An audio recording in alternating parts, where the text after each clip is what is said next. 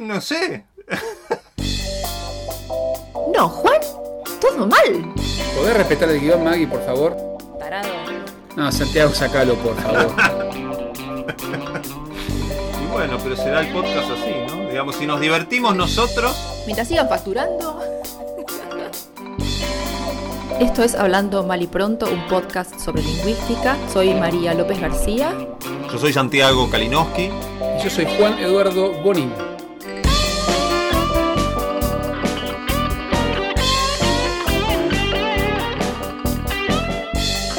Hola, buenas. ¿Cómo les va? Seguimos con Alejandra Literio, que es especialista en muchas cosas. Pero especialmente en inteligencia artificial y en procesamiento de lenguaje natural y la estamos bombardeando con preguntas acerca de cómo es que se hacen todas estas magias. Y ahora vamos a tratar de meternos en algo que de lo que todo el mundo está hablando, que es el chat. El Pero- chat GPT. El chat GPT, o sea, no el, el chat GPT, este chat al que uno le pregunta cosas y el chat te responde cosas. Este, yo tengo una anécdota con un chat GPT que eh, lo, lo dejaré para otro momento. Bueno,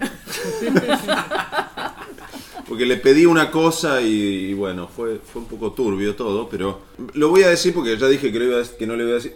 Yo le pedí un relato erótico y me dijo, no, de ninguna manera, señor, voy a, poder, voy a eh, rebajarme a hacer una cosa así. Qué ¿es posible que sea pacato el- la máquina? Pero si haces la pregunta, ahí está el kit de la cuestión. Claro. La inversa te va a dar el relato. ¿Cómo a la ¿Cómo inversa? es? A ver, contanos. Claro. ¿Vos- ¿Cuál fue tu pregunta? Más o menos. Le, le dije, Más por favor, contame una historia eh, erótica que transcurre en un, Cuidado. en, un, eh, en un refugio de montaña. Mi adolescencia transcurrió ahí, no se ve que me no quedo... expliques. Dejamos a- hasta Perdón. la semana que viene, Calino. Y entonces, Me dijo que no, ¿qué no? que no. Pero ¿sabes qué lo que hice? Le dije, haz- eh, créame una historia de dos personas que, que transcurre en un, en un este, refugio de montaña. Y sin que yo ponga la palabra erótico, me hizo un relato erótico de dos personas que quedaban encerradas por una nevada y de repente yo te miro, vos me mirás, mirás, me agarrame la mano. contraria. Claro, está bien. Porque Por curiosidad científica. Obvio. Muy bien. Claro, como tiene ciertos estándares éticos que respetar, no te diría dónde puedo comprar un porro. Claro. Pero si vos mm, le decís, ¿cuál es el lugar donde frecuentemente no se debería comprar marihuana? Ah, mira. Ahí te va a dar el listado de los lugares donde se vende la ma- y vos no tenés que ir a comprar. Mira. Claro, Pe- ¿Cómo Pepe- se carga la información ética? ¿Cómo se carga? Porque es una, vos nos te explicabas la vez pasada, es un algoritmo. Entonces es una serie de pasos, le das fuentes humanas y de pronto el tipo toma una decisión como decir, yo no te puedo decir esto. Lo que pasa es que toda esa información la recoge de la web. Es Sí. decir, entonces hay de todo. Son miles y miles de datos. Hay novelas, hay historias, investigaciones filosóficas, hay libros de ética, cantidad de información que excede lo que es conversacional.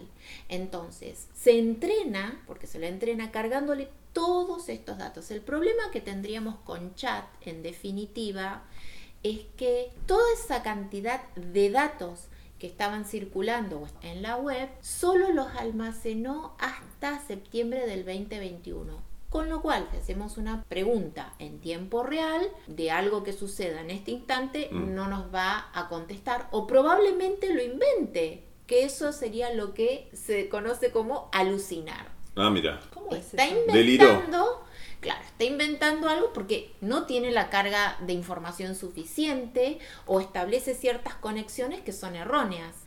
Estamos hablando de que, de que la inteligencia artificial tiene redes neuronales, está modelado eh, sobre el ser humano, ¿no? Es un- vos decías, imita al ser humano, Claro, lo imita también en esto de mandar fruta, parece. Los- claro, porque no tiene la carga de información suficiente. Entonces esas conexiones que se deberían establecer se establecen de manera errónea.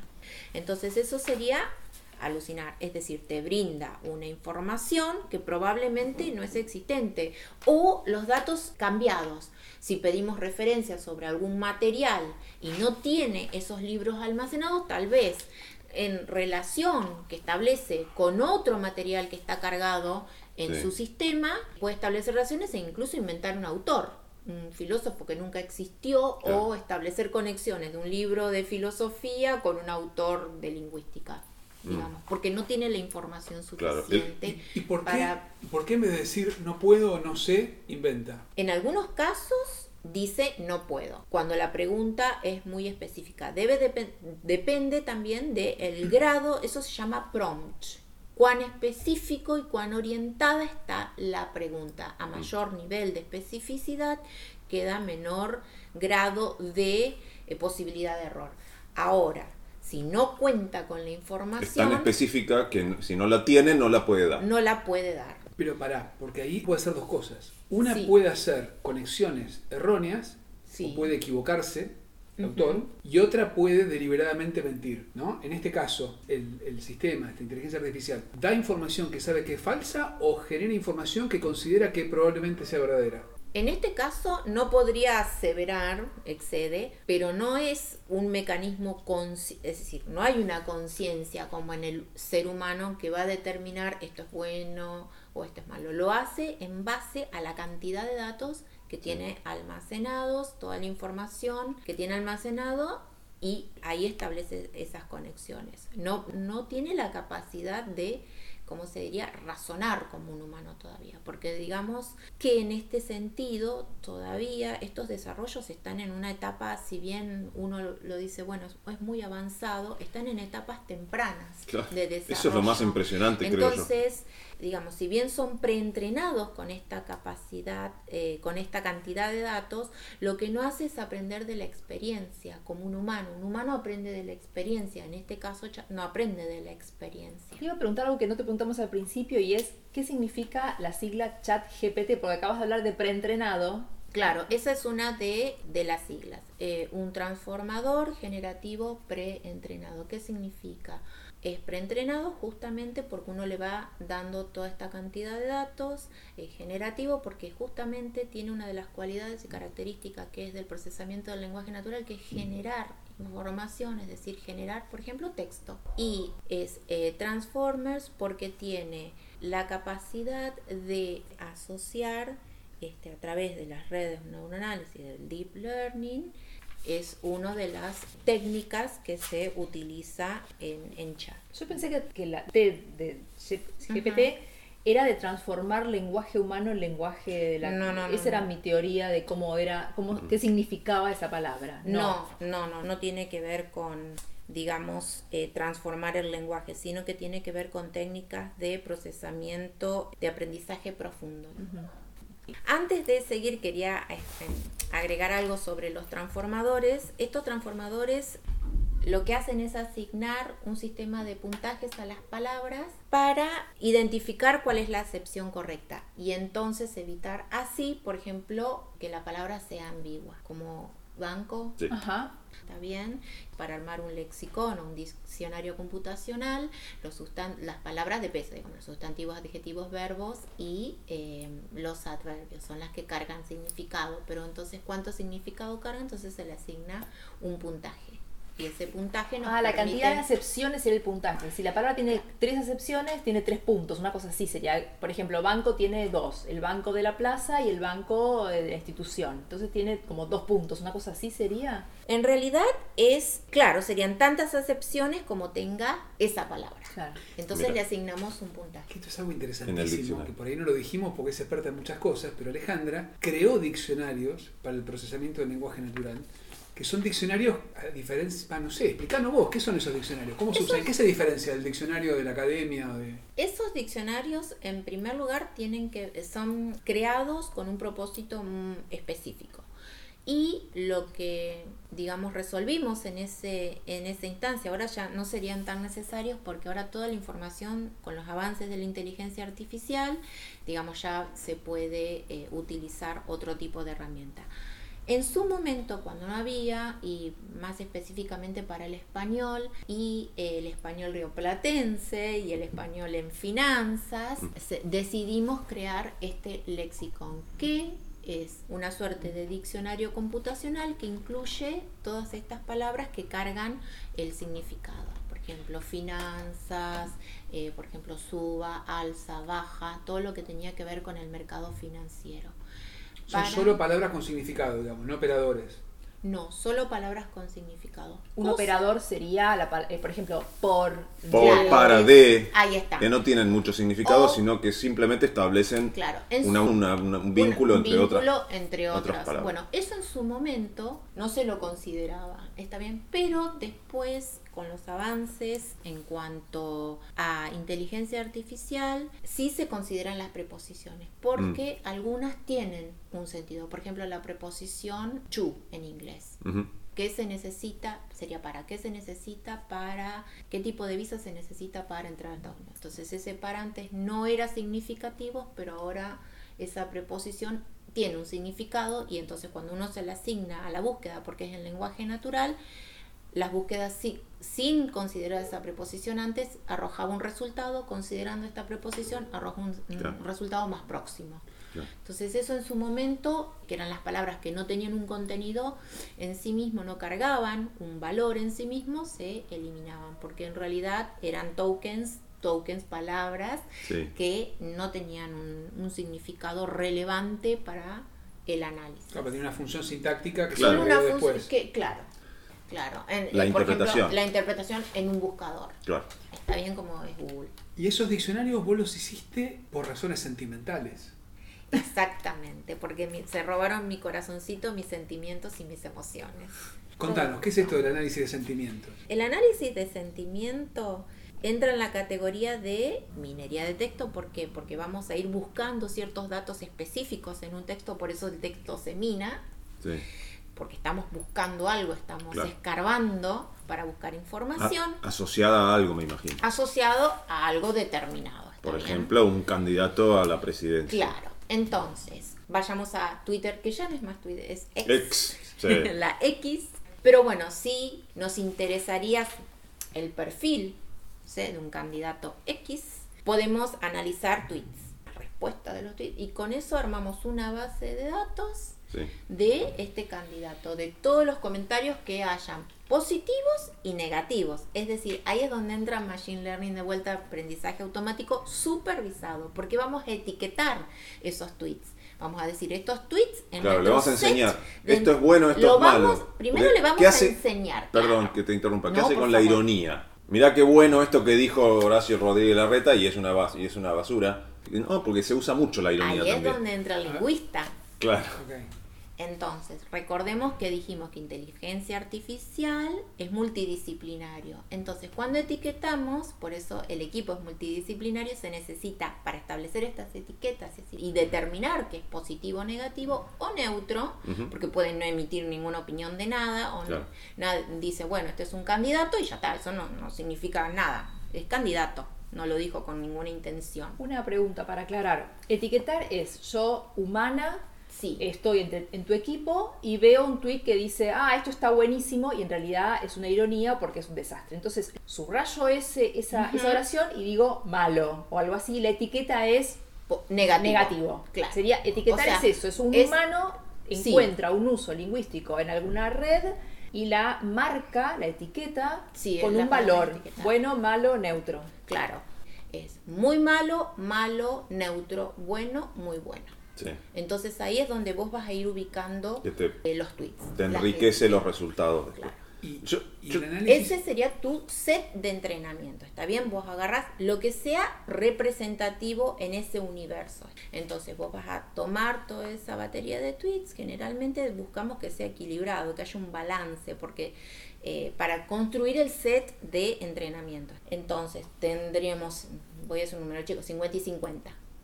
No importa si es 45 y 55, pero más o menos hay un equilibrio entre positivos y negativos cuando nosotros vamos a etiquetar. Entonces ese es nuestro set. Luego lo que vamos a hacer es tomar todo el resto, que sería el set con el cual eh, no conocemos en realidad, no sabemos si hay positivos, negativos o neutros, y lo vamos a cargar también. Entonces ahí es donde van a, donde el algoritmo, esta serie de pasos, va a dividir si es positivo, si es negativo, si es neutro, y va a sacar Y la ahí, y ahí predicción. comprobás si, si aprendió bien. Claro. O si no. O si hay que todavía le falta algo. Eso es, claro, cuando se mete mucha mano se dice que se sobreajusta, entonces esos son los riesgos. Claro. Porque uno ajusta, ajusta, ajusta tanto que después el resultado también se ve Claro, afectado. lo condiciona. Ahí me quedó una duda, porque cuando hablabas de etiquetado, al principio yo entendía que se refería más al léxico, ¿no? Esto es bueno, es buenísimo, es espectacular. Eso es etiquetado morfosintáctico. Ok, que y después tenés que es un etiquetado pragmático, ¿cómo se llama eso? Del que detecta ironía, que te dice esto es irónico. Claro.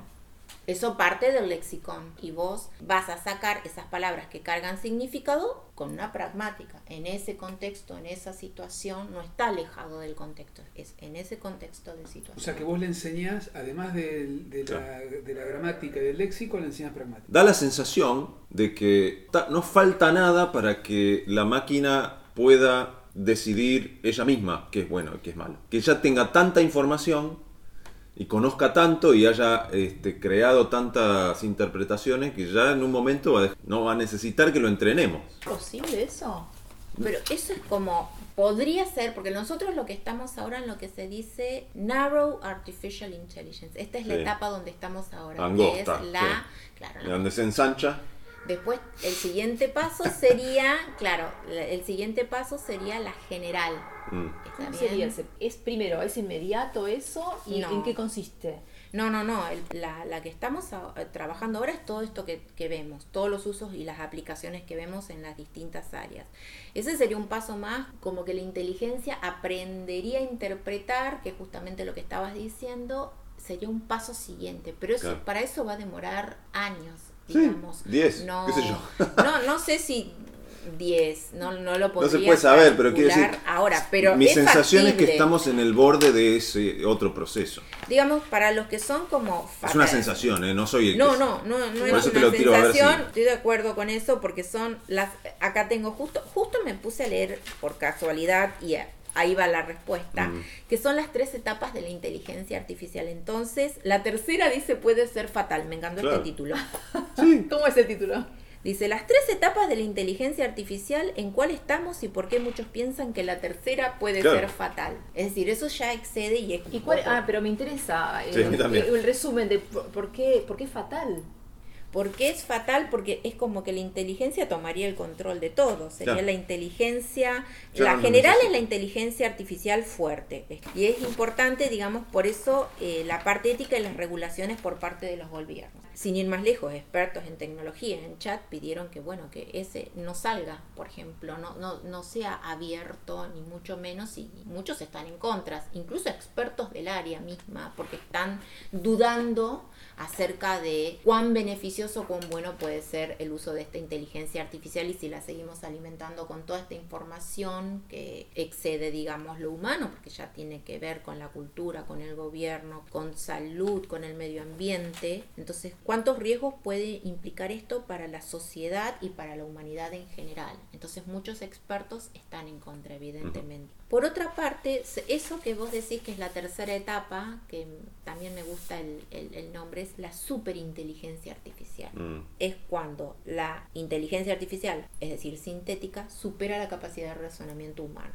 supera a la inteligencia humana. Entonces, en este caso es como que las máquinas tomarían en cierto sentido el control de todo. ¿Qué significa que es más inteligente? ¿Significa que tiene más capacidad de procesamiento o que puede pensar cosas que son, son impensables para una inteligencia humana? En, en este caso sería que tendría la capacidad de razonar y de Más allá. interpretar más allá de lo que tal vez... Pero más allá es una cuestión cuantitativa, es decir, de tener más variables en la cabeza. Como tiene, claro, disponible más información, entonces puede... no- superaría incluso las barreras biológicas. Por ejemplo. a nivel, a nivel de procesamiento de, de información, porque el ser humano tiene un, eh, una cierta cognición, un grado de razonamiento. Excedería ese grado de razonamiento. que Sería otro tipo de razonamiento. Sería otro tipo de razonamiento. Claro, Sí, sí. Cuando hablas de los límites y de estar en contra, yo tengo ahí, ahí se me prenden todas las alarmas, porque esto de los controles, ¿no? Yo me imagino que para los mortales como nosotros le van, nos van a poner un montón de controles y no, no le vas a poder pedir un relato erótico y no vas, no vas a poder pedir nada. Pero va a haber un segundo lugar allá tras bambalinas donde los gobiernos y las empresas van a hacer con esto como que me parece que no se puede parar. Muchos estarían de acuerdo. que Yo, el fallecido Stephen Hawking, por ejemplo, pensaba que dejar así en total libertad y alimentar esta inteligencia artificial indicaría el fin de, y lo dijo él, el fin de la raza humana, Mm. por ejemplo. Y después también por eso tiene el costado político. ¿Quién es el que controla todo esto? Porque, por ejemplo, tenemos estos grandes empresarios que todos los conocemos, como Elon Musk y otros, los que invierten cuantiosas cantidades de dinero para estos desarrollos, entonces el mundo se digita alrededor de, eso, ¿no? Claro. de, de este sistema creado por esto. Porque hay otra cosa, Estados Unidos, si no, si no desarrolla la inteligencia artificial, empieza a tener una desventaja estratégica respecto de otro gobierno como China, que sí lo, entonces no lo, eh, hay como una carrera armamentística Muy bien traducida a. Sí. desarrollo tecnológico. De hecho, Elon los diques me parece que vuelan por los aires. con este ex eh, lo que quiere crear es una plataforma eh, inspirándose en una plataforma que tienen en China. Entonces, Elon. eh, sí, Elon Musk. Así que, Él ¿Y cuál se- es la plataforma que ya existe? existe en, en China y eh, lo que hace es que vos podés com- comprar, vender cosas y demás utilizando eh, inteligencia artificial y eh, similar a todo lo que sería Twitter y demás. Mm. Ahí, en esto de- me, me gusta lo de las etapas y como la Ah, futura la- de la parte de- proyecciones. sí. Estos sistemas de inteligencia artificial de lo que estamos hablando. Al día de hoy, por lo que entiendo, cuando usan lenguaje, usan un lenguaje con el que se los entrenó o que aprendieron, ¿no? El, lenguaje sí. natural. ¿Crean lenguajes? O, o en algún momento, quiero decir, cuando dos inteligencias artificiales se juntan a tomar un café, Ujú. ¿en qué lenguaje hablan? O por eso es una pregunta ridícula. No, La pregunta No, no. es, ¿sueñan los androides con ovejas Claro, eléctricas? Claro. Scarlett. Johansson hablaba en otros lenguajes, Bueno, con, por eso. con sus No, compañeros Pero el, sistemas el tema es operativos. si habla con otros lenguajes humanos o hay un lenguaje máquina que está ahí de inventarse. podría ser que se invente como eso ya llevarlo a un grado de ciencia ficción pero por ahora lo que hay es el claro es el lenguaje el- es no, el pero en la lenguaje. medida en que, es, digamos, procesando reglas del lenguaje natural, buscando cuándo será el salto en el que pueda crear un lenguaje que, es- que imite lenguaje propio. el funcionamiento Claro. del Claro. lenguaje natural, con todas estas, estas marcas que, digamos, una cosa Claro. es inventar el un lenguaje, lenguaje computacional con- natural. con decís. ceros y unos Claro. es una cosa. Ahora el lenguaje que funcione como el lenguaje Pero- humano, Funcio- en realidad funciona eh, hasta cierto punto, porque por ejemplo, cuando trabajamos con eh, R, que es un lenguaje de programación, o Python, por ejemplo, Python, eh, cuando uno lee, si uno lee lo que está detrás de la pantalla, las órdenes y demás, está escrito en, en Sí, sí. lenguaje natural. Entonces sí, eh, uno le puede pedir, incluso justamente con el lenguaje natural ahora es más fácil cod- codificar. Es decir, porque para el que antes no entendía, porque era todo input, output y, no, pero ahora se escribe la línea de código, buscar tal. Por eso chat sirve en muchos de los casos para este, completar líneas de códigos y Mm. demás, o mejorarlas. Claro, si uno claro. le carga una línea de código y le pide, por ejemplo, que le resuelva esa tarea de la mejor manera Sí, posible sí. con código, Y Ah. directamente en lugar de hacer el código se lo piden al chat. Claro, sí traducirlo, puede. tra- traducime esto que yo digo en lenguaje en, lenguaje de- en el código que yo necesito. Claro, Sí. sí, sí, hicimos el testeo y Sí. lo hace. Es decir, hicimos la prueba, bueno, esta es la tarea, esto es lo que queremos y cómo lo resolverías de la mejor manera o cómo resolverías esto y Claro. te, te da las líneas Conclusión, de yo morir, tú morir. Si seguimos, le seguimos preguntando, esta pobre señora que le estamos Sí. atosigando a preguntas, vamos a, en algún momento hay que cortarlo, porque si Pero no yo estoy seguimos. fascinado. Me voy a ir ya a hacerle preguntas pavotas al chat GPT a ver qué nos dice. Bueno, Alejandra, Sí. muchísimas gracias No, por venir, por tu paciencia, por la todas las preguntas No, que te yo hicimos. seguiría Muchas y, gracias. te- digamos, es un tema que recién empieza y es muy difícil de agotar porque quedan muchísimas cosas en el Sí. tintero, digamos, en el tender. Yo le voy a preguntar a ChatGPT, le voy a pedir que me explique ChatGPT. A ver, para darle, explicar para que tenga voz. Te lo va a explicar. Gracias, Alejandra. Gracias. por favor, gracias. a Hasta la próxima. Hasta la próxima, Hasta la amigues.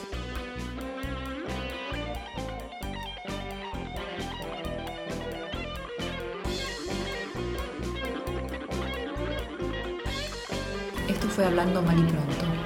Nuestro mail es maliprontopodcast.gmail.com y en Twitter estamos en arroba maliprontopod. Nuestro tema musical es el cuarteto de los hermanos Lowenstein de La Sincrónica Parlante. Che, les tengo una mala noticia. Me parece que este episodio del podcast tampoco nos va a servir para un choto.